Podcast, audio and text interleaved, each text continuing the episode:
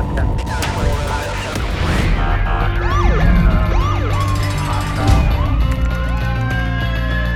training to be a street cop? All right, going live from my phone once again. Actually, works out pretty good. Um, the equipment here in the office, I got to get somebody to fix my board, but uh, or I got to screw around with it a little bit. But today, I want to take a minute to, uh, as I'm going through case law here and developing a new program for uh, for police officers. We have additional case law programs coming out in the state of New Jersey, but namely, this one is for uh, the Jersey City police officers who will be attending my training on Wednesday for the Jersey City Police Department. Really looking forward to having you guys there. But um, uh, when I'm reading a case, it's State versus Birkenmeier here in state New Jersey. Uh, it applies for everybody who's around the country. Just some food for thought and some things I've seen, experienced, and done myself.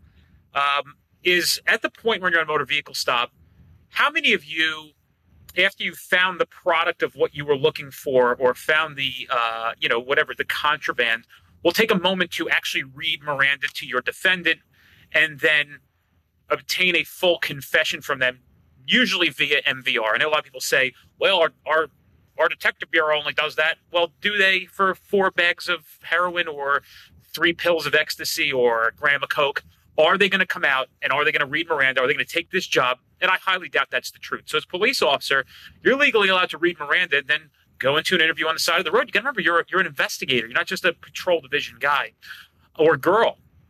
Uh, secondly, uh, and I have done this on several occasions, how many people will then, if they find dealer sized quantities or something, believe this person's a drug dealer, will attempt to obtain a consent to search the person's home, the defendant's home? Uh, one case I can think of when I was new, we had narcotics detectives like, yo, you're hitting a lot of drug arrests. Try to get try to search their houses when you're done uh, on the motor vehicle stops. so you can get consent to search the houses. And for the first time I did it, we actually went into the house. Uh, we arrested that dude, uh, got the cons- got the consent to search, into his house, walked in. I sat down uh, to just give him a copy of his consent to search form.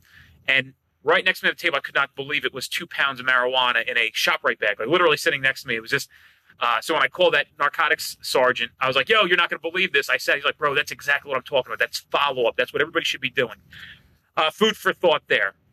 Also, uh, when I was police officer in Washington, D.C. with U.S. Park Police, uh, it was very, very common that as a patrol division officer, if you had popped somebody on a large uh, distribution style motor vehicle stop, 80, 90 bags of crack, we would then go and apply to the courts for a search warrant for their home based on our uh, our seizure earlier that day. So, uh, guys, this stuff can be done. I know it's unorthodox or it's not really seen here a lot. It doesn't mean it's not possible. And let's face facts: uh, as we progress through life here and, and times change, um, if you go back in history into case law, you can read Birkenmeier. They did just that. This stuff was done. It's not seen everywhere. And, you know, some people, well, we don't do that kind of stuff here. I know. I know you don't do that kind of stuff there. But this stuff does exist, and it's food for thought for you to take some more actions and steps beyond just we found it, cuff them, bring them back, process them, release them, jail them, whatever it may be, bail them. Um, these things can be done. I would suggest poking around and asking some questions and be careful who you ask questions to.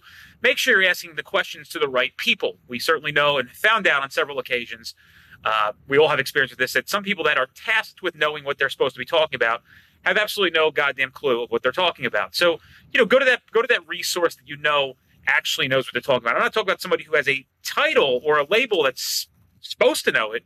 Somebody that you know does this kind of stuff. Hey, how do you do, guys do this? That's my best bet to uh, my best advice to everybody. With that being said, uh, hope you enjoyed this video, and we'll see you guys later. Just grab my phone here. One of these.